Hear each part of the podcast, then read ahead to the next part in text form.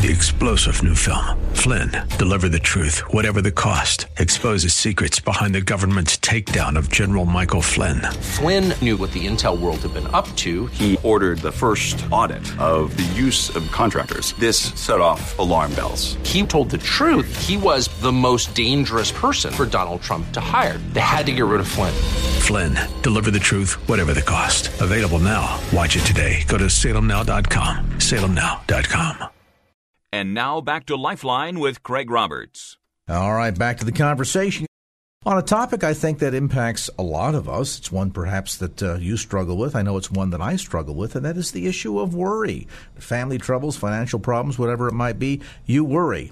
But what does that say of your relationship with God, and how do we address the destructive power of worry? That's what we're dealing with today. Her new book, Anxious Choosing Faith in a World of Worry.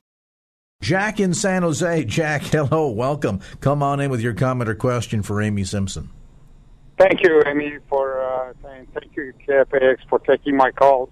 Um, I do have uh, a lot of anxiety and worries. Well, I did have them in the past, and I uh, came across my Christian mentor gave me Philippians 4, 6, and 7 that I have practically memorized that verse, and I uh, recite that always as far as uh, taking my memory, my uh, worries, and just submit them to God and let Him take care of all the problems that I'm uh, facing. Pretty much, we we all created worry-free. Uh, I mean, uh, we're filled with worries around us. We worry just about everything and we think that you know we want to have a control of our life and we want to be in charge of it. We want to be in control of it but and that's where we lose it you know, we do, and that's an excellent observation, Jack. And maybe maybe you can address that. It's not that having concerns and worries are are not normal. Um, that's not something that we should say. Oh, I think worried about something. I got to go and confess. Uh, there's a healthy degree of worry. There's a natural degree of worry, but it's what we do with it. It's how we respond. And as the caller suggests, uh, being able to surrender to Scripture and surrender to God, and and use many scriptures that exhort us about how important it is to not worry and and to surrender those concerns to God can really be a big key toward getting out from underneath the destructive power of worry, can't it? Yeah, absolutely. It's important to recognize that any habit of ours, any behavior is really a reflection of, of something we believe. And so if we're, you know, if we have a habit of worry or we're worrying destructively, we need to examine, you know, what's the belief behind that? And the way to combat that belief is to reaffirm what is actually true. You know, we're believing something probably that's false, like I'm in charge of the world, or you know, everything's up to me, or I can control this, um, or I can do a better job than God can. And we need to tell ourselves things that are actually true. And and reciting Scripture is a, a wonderful way to do that because those are God's words and they are true. All right. We thank you so much, Jack, for your call. That leaves the line open at 888 367 5329 888 FORKFAX. Is there a healthy degree of worry, Amy? And if so, how do we, we keep that in balance? I mean, for example, there are days when I've left the house and I, I get halfway down the street and I worry, hmm, did I did I remember to turn off the stove? you know, mm-hmm, I mean, there's certain types of worry that I would seem uh, would seem to me can be can be healthy if they're kept in balance. Yeah, and I would I would really actually make a differentiation between um, there between worry and anxiety because I would say that you know there's a healthy that's a healthy degree of anxiety. You know that um, if we're not sure whether we turned off the stove, we should we should wonder about that. We should have a, a level of anxiety about that that will drive us to either go back and turn it off or turn it off next time. You know, it helps us to make wise decisions to anticipate things that might happen. Um, but if you were if you were to not do anything about that and you were just to simply worry about it all day, mm. you know hmm. that's not a healthy response and that's not a productive response. You're not actually accomplishing anything um, to address that problem. so, so when worry comes about, yourself. then there, there needs to be some kind of responsive action to it, not just to continue and wring your hands and and uh, pace the floor, but to either surrender over to God or, you know, again in the example, gee, I left the house. I wonder if I turned the stove off. I'm worried about that. Well, yeah, I can. Sometimes we're worrying because we're we're, we're putting off taking action on something we actually should should do, and we worry about it instead. Um, and, and, God, God, I would suspect then always wants us to take action, whether it's uh, responsive, like turning the car back around and heading home and double checking and finding out, oh, guess what? I did forget to turn off the stove, or putting it in proper perspective and saying, you know what? Uh, this is a crippling obsession. Uh, it is threatening my well being. I am trying to control something in the future right. that I cannot control, and I need to therefore take positive steps, positive action to surrender that to God. Exactly, and sometimes it is a matter of, of acknowledging that we can't actually take any action. It may there may be a situation that we actually don't have the power to um, to change or to control. And in those cases, we need to acknowledge. And you know, we often speak of surrendering control to God, but what we're really doing when we do that is um, we're not surrendering anything. We're just acknowledging what's already true. You know, we're not giving God um, the responsibility for for the world. He already has it, so we just need to submit ourselves to that.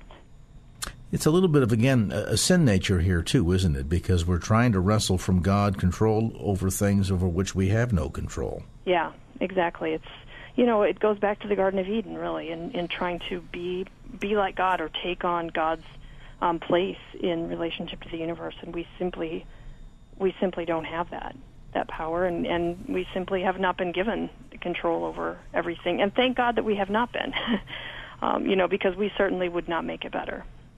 We're visiting with Amy Simpson, author of Anxious Choosing Faith in a World of Worry, something that all of us need to take a look at. I mean, there's a whole ton out there to be worried about. The problem is that sometimes we don't keep it in proper perspective. We allow the the obsessive nature of worry to become destructive. And of course, that destructiveness can not only be crippling from an emotional standpoint, but uh, also uh, destructive in terms of the impact that it has on our relationships. Ultimately, our relationship with God because as Amy suggests oftentimes this issue of worry is one where we we're trying to control something that we cannot control that is uniquely in the hands of God and we're suggesting maybe what through worry that we can do a better job than he can we might not articulate it that way but maybe our actions would suggest otherwise. A brief time out, back with more as Lifeline continues. And now back to Lifeline with Craig Roberts. Well, as we have suggested on today's program, there are a lot of reasons why, and things going on in the world around us and in your own personal life, to worry. Lots of reasons to worry, all except one, and that is that God it commands us not to worry. In fact, as, suggested by our guest today, we need to take a, a strong look at our relationship with Him and trust issues if we become overwhelmed by worry. And toward that end, this is an interesting topic in, in your own personal life. Um, Amy, how have you struggled with this? Yeah, I mean, this book really comes out of my own experience. I I have really spent a lifetime being a, a worried and anxious person um, but not really recognizing it for what it was because I could always point to somebody else around me who was w- more worried than I was. Um, but God just really um, began to open my eyes to my own worry habits a few years ago when I was um, sitting in a, a church service and, and I heard uh, Isaiah 40 being read. And and for some reason, you know, I've been a Christian my whole life. I've heard these passages many times, but for some reason, I heard them, heard this in a new way, and and in Isaiah 40, when it talks about God says, you know, who can compare to me? Who is like me? No one. I am, you know, so strong and so mighty that I know all of the stars by name.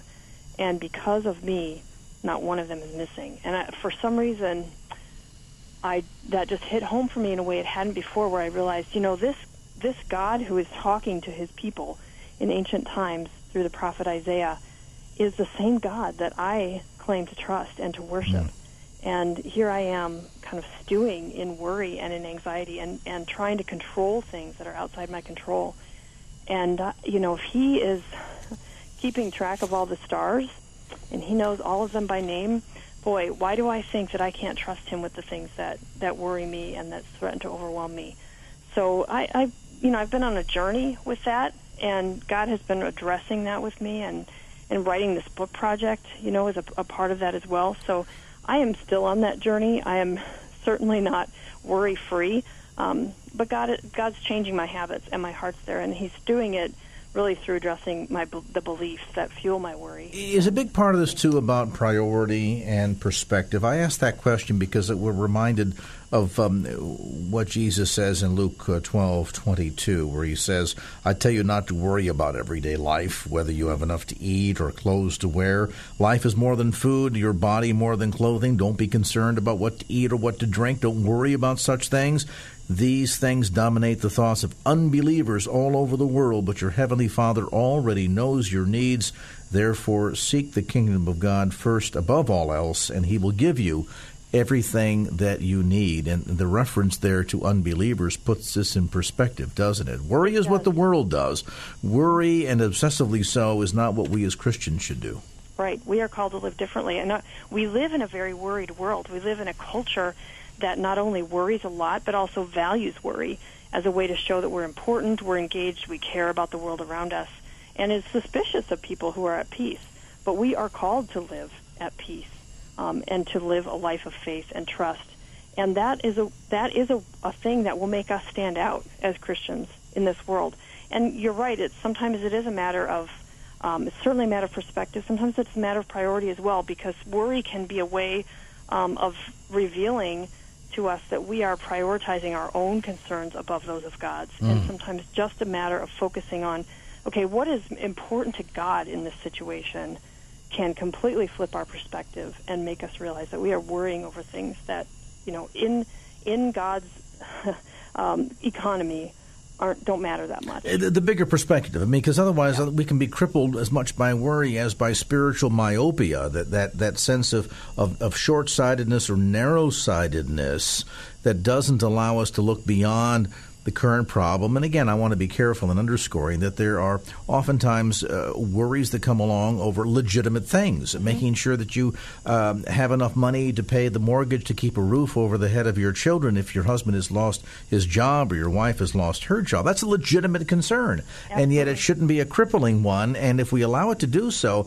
doesn't that suggest a bit of a spiritual narrow mindedness here that we think somehow that God can't see above and beyond the totality of all of our needs, including whether or not the rent is paid?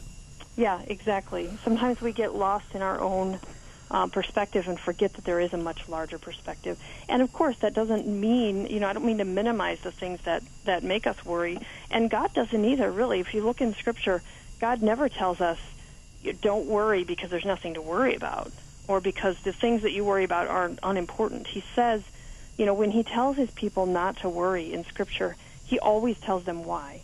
And the reason he gives them is never based in um, their circumstances. It's always based in who he is.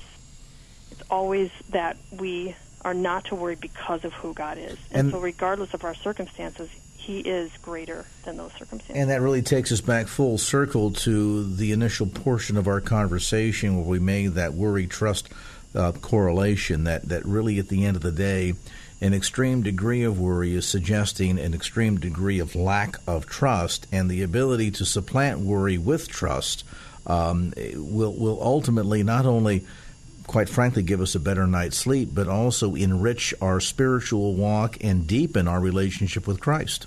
Yes, absolutely. Yeah, it, and, and actually, the you know making a habit of practicing trust rather than than worrying, sort of replacing the worry with not only uh, a change in our beliefs, but a change in our practices mm-hmm. can be a powerfully faith deepening activity. So this is something you have to purpose to do.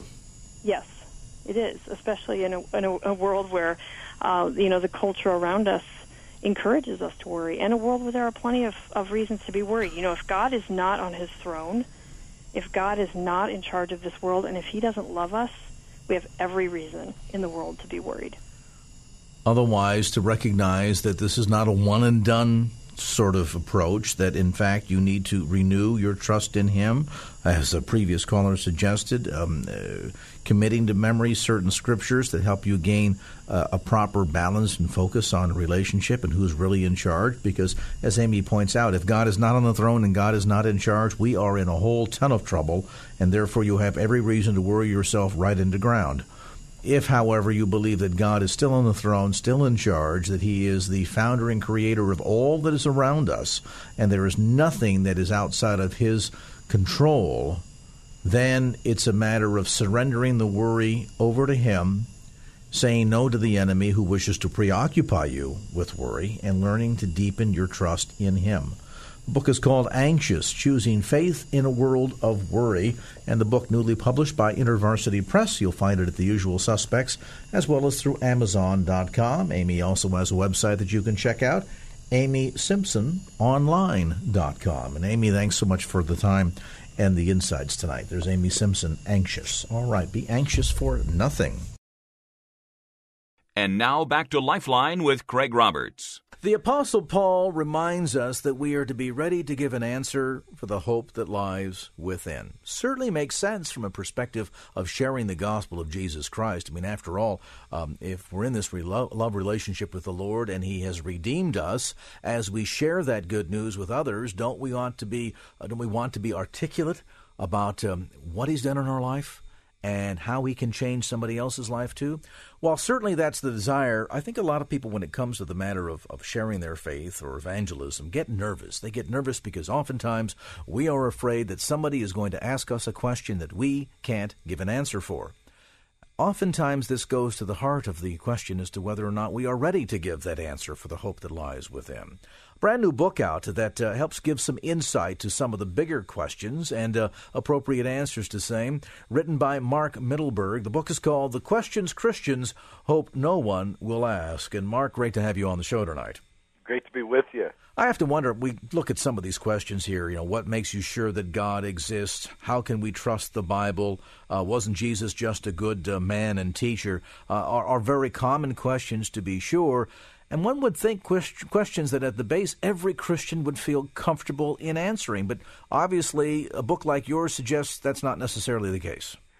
Yeah, you know, in a perfect world, I guess we should. But the, the real truth is a lot of us uh, grew up with the Christian faith. Our parents taught us as we were young, which is great. But when you're raised kind of on VBS and Sunday school and this is, you know, being taught that this is true your whole life, and and if you're mostly around Christians, then later when someone really looks you in the eye and says, "Yeah, but how do you know?" and you know you believe the Bible, it's full of contradictions, it's based on myths, it's you know how can you accept that?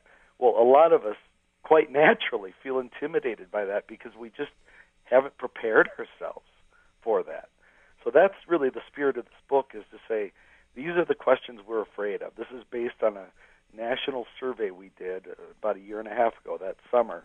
We asked a thousand Christians, you know, what are the issues that you hope will not come up when you're in a conversation with a non-Christian? And these are the top 10 questions that came up. So let's get ready because if we feel ready, then we're much more willing to get into those conversations and much more likely to be used by God. Now, for many years, you served as evangelism director at Willow Creek Community Church there in Chicago.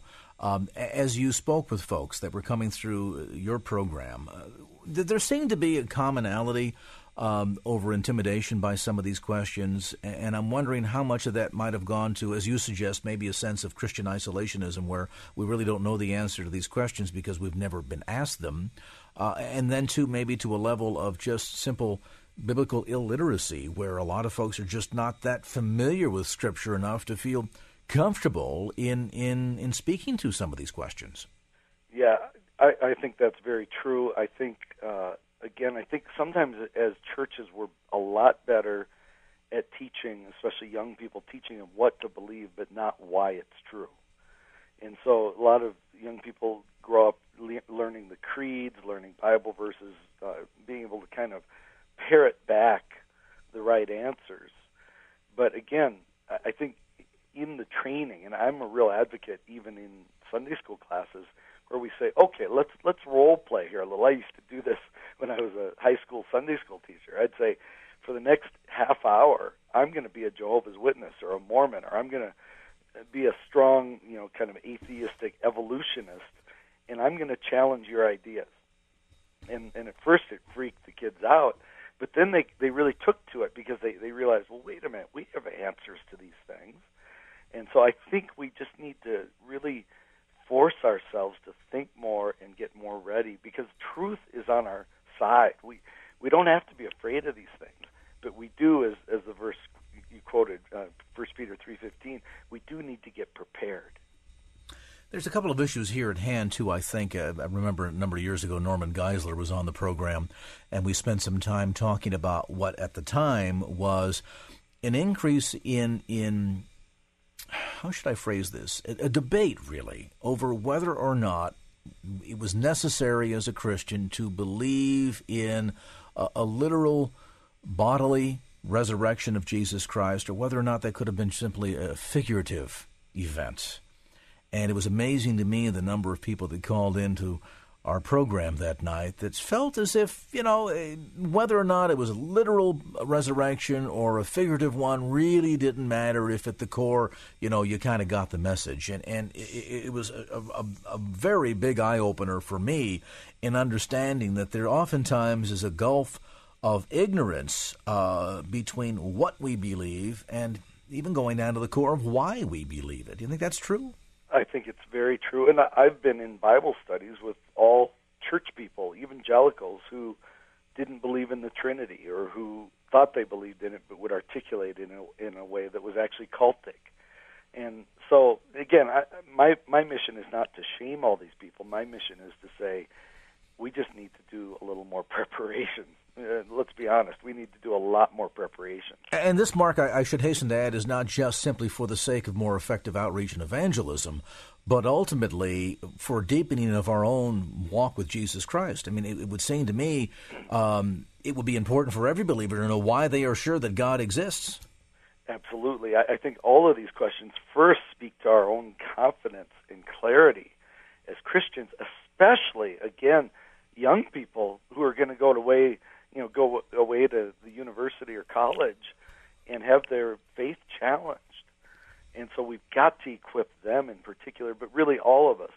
And then the second half is then we're going to be much more able to boldly and confidently and clearly articulate the message and explain to our non Christian friends how they can know that it's true as well. So, very much a double edged sword, cutting both ways, both in terms of being able to deepen our own faith walk and understanding and relationship with Jesus Christ, and then secondarily, once having been equipped with that information, being more effective toward giving that, uh, well, as we said earlier, that answer for the hope that lies within. Our conversation today with Mark Mittelberg, a look at the questions Christians hope no one will ask. We'll come to some of those questions as our conversation continues right here on KFAX. And now back to Lifeline with Craig Roberts. Mark Mittelberg, my guest tonight. He is a former evangelism director of Willow Creek Community Church. His new book, The Questions Christians Hope No One Will Ask. As you engaged in this survey, Mark, and I think all of these questions that you outline and detailed answers inside the pages of your new book are all vital ones. Which one would you say, though, that tended to come up the most? Well, and by the way, I need to apologize. I'm just getting over laryngitis. Not not a problem. I'm operating with half of my voice uh, cut off here, but uh, the the very first question we addressed in the book was one of the top two on the survey, and that is, how do you know God exists? You can't see Him, feel Him, hear Him. You know, He's not a physical being, and yet you're kind of staking your life and eternity on belief in Him. Why do you do that? And you know, I think as Christians, again, a lot of us grew up knowing God, believing in God, experiencing God, worshiping God. It's just a normal part of what we believe and know to be true. And yet, when someone says it like that, it's very intimidating and like, well, I don't know how to prove it to someone else. And so I address that one very first. That's chapter one in the book, which, by the way, I, I can give a website later where people can read that first chapter for free. Why don't you do that right now, Mark? Okay, it's it's thequestionswithanswers.com. Thequestionswithanswers.com. Right, and we've got uh, Lee Strobel did the foreword. That's there, and then the introduction, and then this first chapter, which is you know how do you know God exists? You can't see, feel, hear, or touch Him. Let's let's address that question. How do we know that God exists if you can't reach out and physically touch Him? and you're talking with someone who says, "Look, you know, God gets the blame for a lot of stuff. I just don't know that there's any evidence that God actually exists." Well, it's a great question, and the first thing I say is don't ignore or discount your experience. Um, as a Christian, I grew up being taught this uh, as I grew up, but God is very real to me, and uh, I think anyone who's really walking with Jesus is able to talk about you know, ways He is real to them, ways He has led them, protected them, redirected them, even even when He convicts us of being in the wrong or of sin. That is God's activity in our lives. So, first thing I say is talk about that openly and boldly because it's real. But if you just stop there, the average non-Christian is going to go, "Okay, well that's experience, but I, you know I need evidence." Well, I give two scientific arguments and then one that's more maybe a little more philosophical. But uh, the first thing I talk about in the chapter is the existence of the universe. And I, I'm telling you, this has always been a good argument, but in the last 20, 30 years, science has reinforced this one in a huge way. And the basic argument is this first of all, whatever begins to exist has a cause. In other words, things don't pop into existence on their own. So whatever has a beginning has a cause. Second part of the argument says the universe had a beginning. And the beauty of this, again, is virtually every scientist now believes in some version of the Big Bang theory. That it, you know, at a point, uh, you know, a finite point in time, there was a huge explosion at which everything that, that we call the universe came out of an infinitesimal. And scientists believe this. And and I do too, and I think Genesis one one describes it. But they they think it's a natural event. I just say it's a, a scientific description of a miracle. And so the universe did have a beginning, but then the third part of the argument is whatever had a beginning has a cause. The universe had a beginning. Therefore, the universe had to have a cause outside of it. A cause that is great enough to produce it, smart enough to produce it, powerful enough to produce it, old enough to be there to produce it, and artistic enough to make it as wonderful as it is. Well, I'm telling you, that's the God of the Bible. And that's, you know, science and philosophy point to this, you know, powerful reality that there is a God that is beyond all of this, who created it.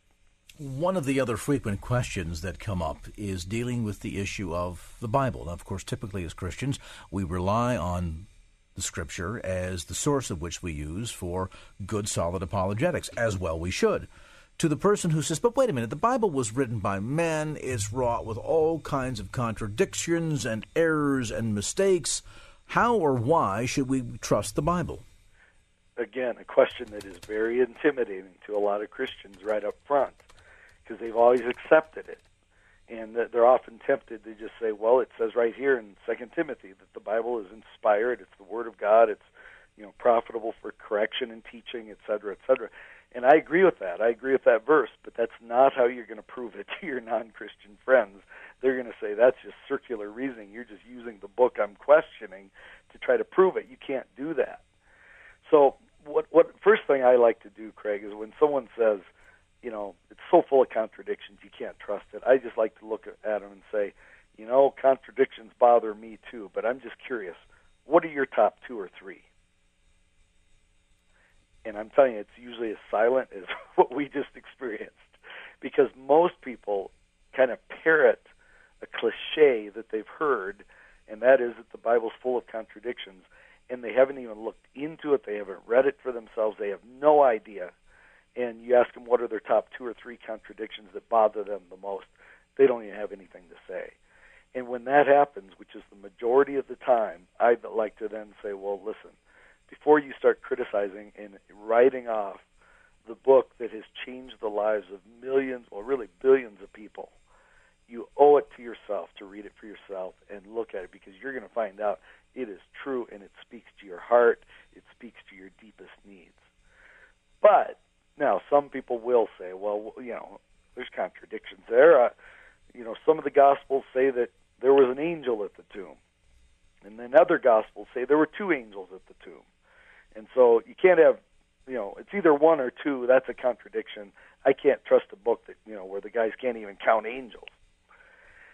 When we run into those kind, and by the way, that's the nature of most of what people call contradictions. And what I point out there, and I, this is what I talk about in the chapter in the questions Christians hope no one will ask, I explain that the nature of eyewitness testimony is that it's always incomplete. Uh, I live in Colorado. I'm looking out my window. I can very honestly say there is a pine tree out there. But Craig, if you were sitting there, you may look out and say, "What do you mean? There's a pine tree? There's about a thousand pine trees out there." Well, we're both right. See, I didn't say there's only one pine tree. I just mentioned one of the pine trees I'm looking at. And so I gave less than full detail. You said there was a thousand, and you're right too. But in reality, there's a lot more than a thousand because I live in the middle of the woods. So those are just incomplete levels of information. And so going back to the Bible, one gospel writer mentions an angel. He didn't say there's only one, he just mentioned that there was an angel. Then one of the other writers mentions how many there were. He says there were two. And as one person says, you know, here's a mathematical formula that's helpful. Wherever there's two, there's also one.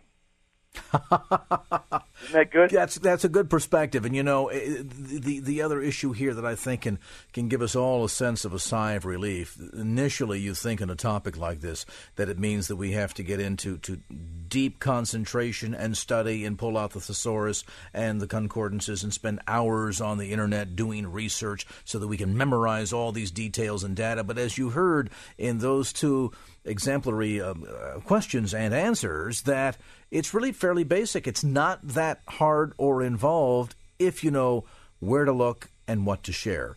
A look at the questions Christians hope no one will ask with answers. And as Mark mentions, if you'd like to read the first chapter online, you can do so for free. Go to thequestionswithanswers.com. That's thequestionswithanswers.com com. And Mark Mittelberg, thanks so much for the time. It's a great book and one that's an easy read and yet I believe a very important read for all Christians who want to not just deepen your own understanding and knowledge of the Scripture, but also how to better improve your ability at sharing the gospel of Jesus Christ.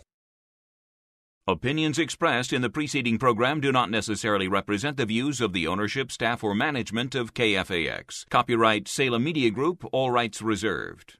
Three star general Michael J. Flynn, head of the Pentagon Intelligence Agency, knew all the government's dirty secrets. He was one of the most respected generals in the military. Flynn knew what the intel world had been up to, he understood its funding. He ordered the first audit of the use of contractors. This set off alarm bells. The explosive new documentary, Flynn, Deliver the Truth, Whatever the Cost, and covers the facts behind this scandal. Flynn told the truth. He was the most dangerous person for Donald Trump to hire. I find out the worst enemy that I'm going to face in my life is right here in America. They took my assessment and they wanted me to change it. And I was like, I'm not changing it. They had to get rid of Flynn with in depth interviews, archival footage, and never before seen personal records of the man behind the headlines. I just felt like I was drowning. Flynn, deliver the truth, whatever the cost. Available now. Watch it today. Go to salemnow.com. Salemnow.com.